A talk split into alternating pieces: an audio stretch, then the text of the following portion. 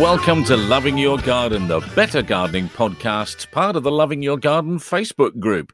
Uh, thank you to all the new followers on the podcast. Great to have you with us. This week, we're discussing the RHS, the Royal Horticultural Society, what it is and how it can help you. But we're also hooking up with our old friend John Sterland, himself an RHS member for many years, and of course, my partner in crime, Richard Chuck. Uh, evening, gentlemen. Good evening. Good evening. Good evening. Uh, so, uh, well, I think between us, we have got about three storms going on, haven't we? Um, uh, uh, in different parts of the country. Uh, Yeah, yeah, actually, my storm has stopped. I think we've got a rainbow now. So, uh, I've got thunder and lightning as we speak, so it's not raining yet though. this is the story of uh, of May uh, 2021. yes. So, Richard, how how are things? How how's your week been? It's been all right. My shoulder's not so great, but that's my fault, isn't it? Okay, John, yourself. Oh yes, but I keep planting a few bits. There was absolutely nothing in the garden, so we made borders and planting as we go. I brought quite a few bits. I've had a nice, got a nice liatris uh, I planted this week. So um, uh, yeah, just going through the year. Um, obviously, there's so many people go out into the garden centres and buy everything at this time of year, and then they find a fantastic spring display and nothing for the rest of the summer. So you know, it is worth doing that little bit of planning, as David Stevens and people like that will tell you. Of course. Um, uh, well, I was in the, the garden centre today, and luckily my wife stopped me because uh, I, I saw a I saw a sort of pagoda type uh, piece of uh, sculpture, and I thought, oh, yeah, that would look good in the back garden, and I very nearly put my hand on into my wallet, uh, but uh, I was stopped. That's hideous, she says. okay, all right then. Uh, so, um, okay, well, we're going to d- discuss the Royal Horticultural Society uh, this week uh, because it's it's a very important organisation for gardeners. Well, look, you've been a member, John, for well fifty years. You got your Yeah. medal to prove it, Yeah.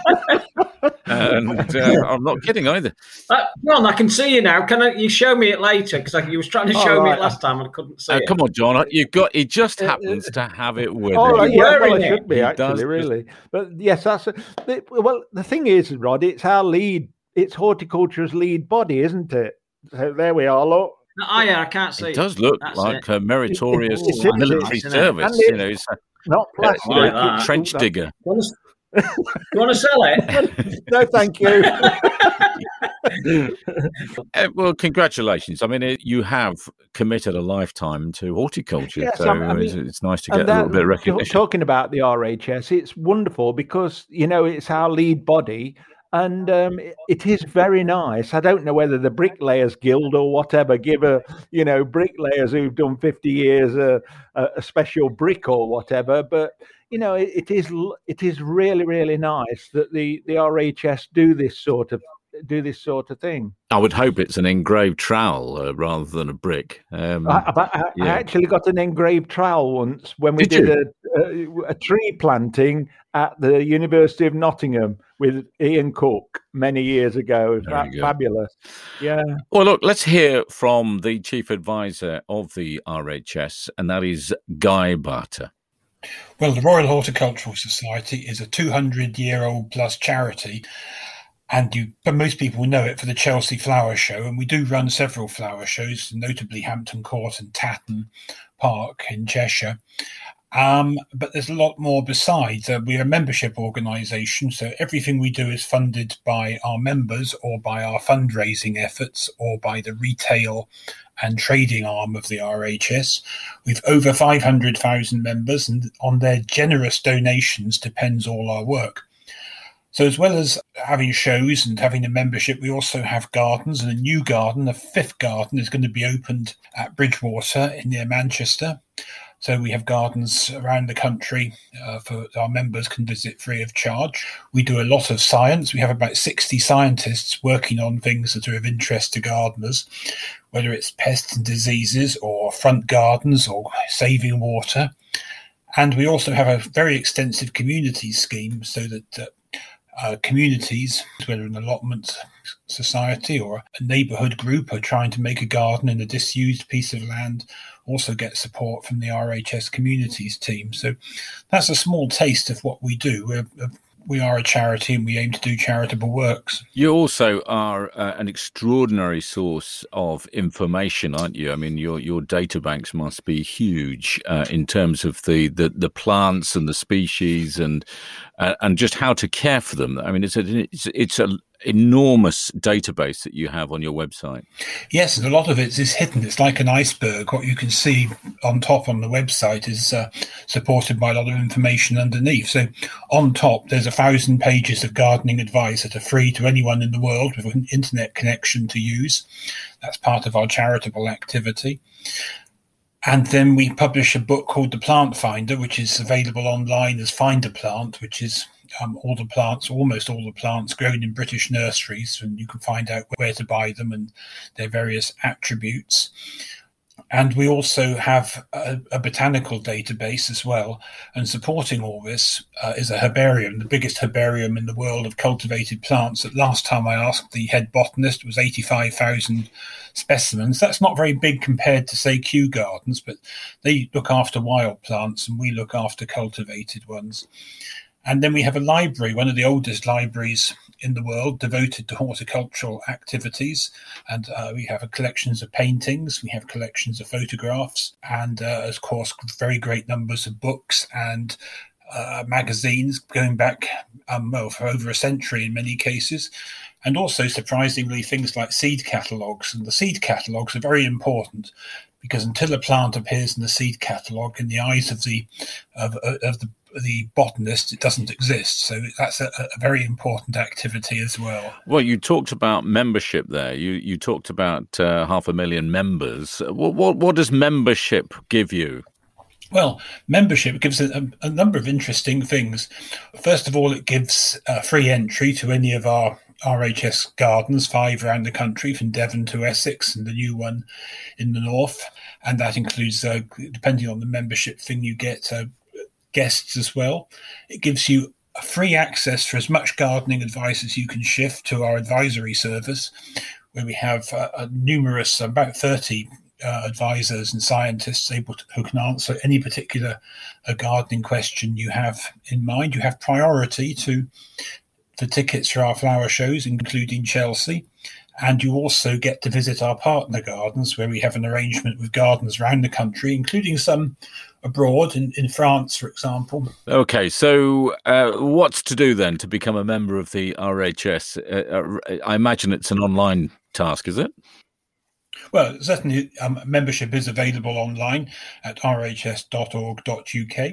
Um, a lot of people join up at our gardens. They come along, they pay the full price of the ticket, which is um, not very expensive, but it's not cheap either. And they go in, they like what they see, and they convert to membership when they on the way out, and the price of their ticket is refunded. So many thousands of people join the RHS in that way, or they join at the RHS flower shows. Guy Barter, Chief Advisor of the Royal Horticultural Society. Well, let's, get going back to what what you uh, gained from the RHS. I mean, what what what do you think for, for ordinary gardeners like myself? What what do you think the RHS can do? being as I've been a member for a long, long time, um, I mean the garden, the the magazine is is oh, well is sorry. well worth. You can't get you can't oh. get the star. Okay, carry on. I do apologise, dear listener. Uh, okay, you were saying, John. Well, I forgot what I was saying. I was going to get beamed up for a second.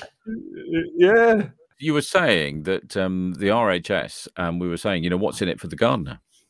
Well, I mean, it's um, yeah, I mean, it does cost quite a lot to to be a member, but it's worth it for the have to have the garden, which is a fantastic magazine, and particularly, I would say, in this modern day and age, because many years ago, fifty years ago, when I first started, it was very clicky i think if that's the mm. that's the word it yeah. was there was no common names of plants you had to know what schizophragma hydrangeoides was or you um, you had to look it up somewhere else because they only spoke in latin terms you know that was yeah. how it was. But now it's become much more user friendly for for the reader, and it, it, it really is a great read.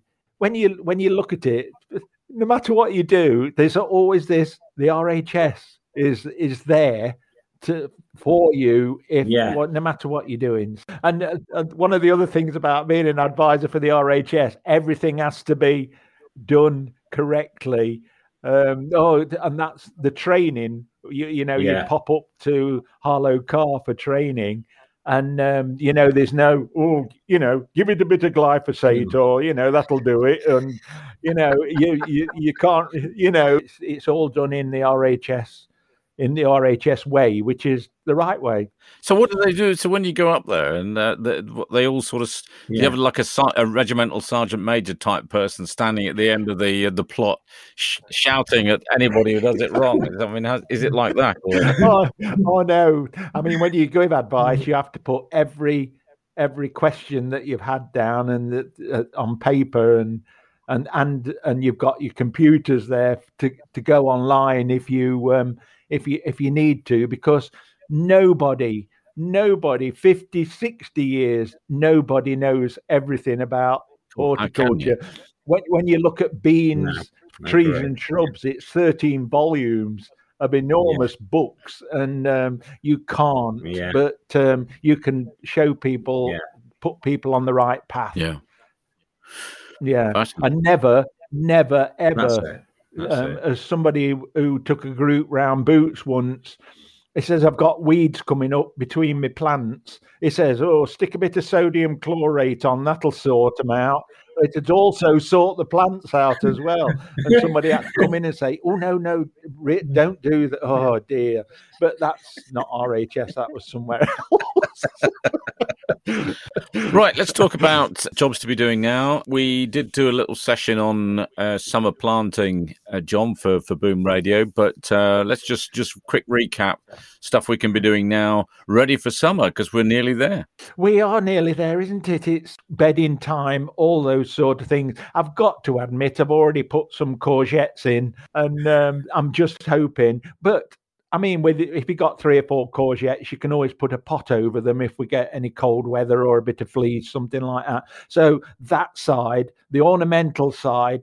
Summer's going to come, so let's get on with it. And if your plants are getting too big at home anyway, they need really to go in. But it's always worth having that bit of fleece ready and don't lay it on the plants. Try and always put canes in or something to keep the fleece off the plants because frost can go through fleece if it's touching the leaves. So, Oh, that's interesting. yeah, yeah. Ah. So, Richard, uh, jobs? Um, well, at the minute, I'm still. Well, I, I've been working across the road from someone who's selling plants, and Oh, I had some money in my pocket, and I, I can't resist it. So I bought a load more geraniums because geraniums are good fillers, as you know, and I bought a load of them. So I'm still putting plants in, and I'm still moving out, uh, moving plants around, and and I've, you know, for me this time of year, I've got a, a little border where I wanted one of my miscanthus that's really big. And it's got crocosmia, Yeah. you know, um, Lucifer seedlings. And I've never, ever seen so many. If anybody wants any, I've thousands of them, and I've had to dig them out. And I'm, I'm when I say I'm digging out clumps like this, Rod and John, I am not kidding you. There's hundreds of them. So, so really, I'm trying to get rid of some of this old stuff. So I'm in a different position to what you are, John. I'm sort of digging out. Mind you, you're newer I'm than me to, to your new garden, aren't you? Of course you are.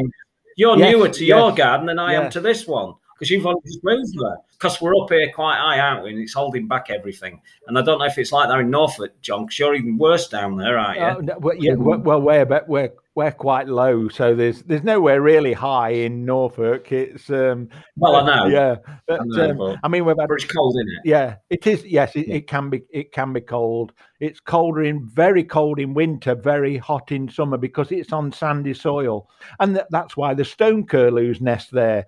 And you get different Yeah. insects than anywhere else in Britain, and different plants as well because it's Yeah. a continental climate from here. And this is what makes gardening so fascinating, isn't it? Because you, the, because wherever you it are, you know, right, you're having yeah. to adapt to to soil conditions, the weather. It's a. There's a garden out here, Alan Gray, I've. Um, the old uh, Alan is Oh, brilliant. The old vicarage. he it's so near the coast you can see Happisburgh Lighthouse Yeah. from his garden. It's got, in Mm. fact, his hedges have got windows Yeah. in, so you can see things out of them. Yeah. And obviously, he could not create a garden. The first thing he had to do was to build to create this windbreak. Yeah. And once that had started to develop, the world was his oyster. It is a stunning garden. You must go, Rob. Uh, uh, you must. It's absolutely it's Yeah. fantastic. Okay, I'll stick it on the list. Uh, Well, I think that about wraps it up, guys. Thank you both for your time. And that concludes series one of Loving Your Garden podcast. Uh, we're going to take a few weeks off so we can get on with some serious gardening, among other things. Uh, we're going to take stock of how the podcast is done. And do feel free to get in touch and suggest improvements we could make.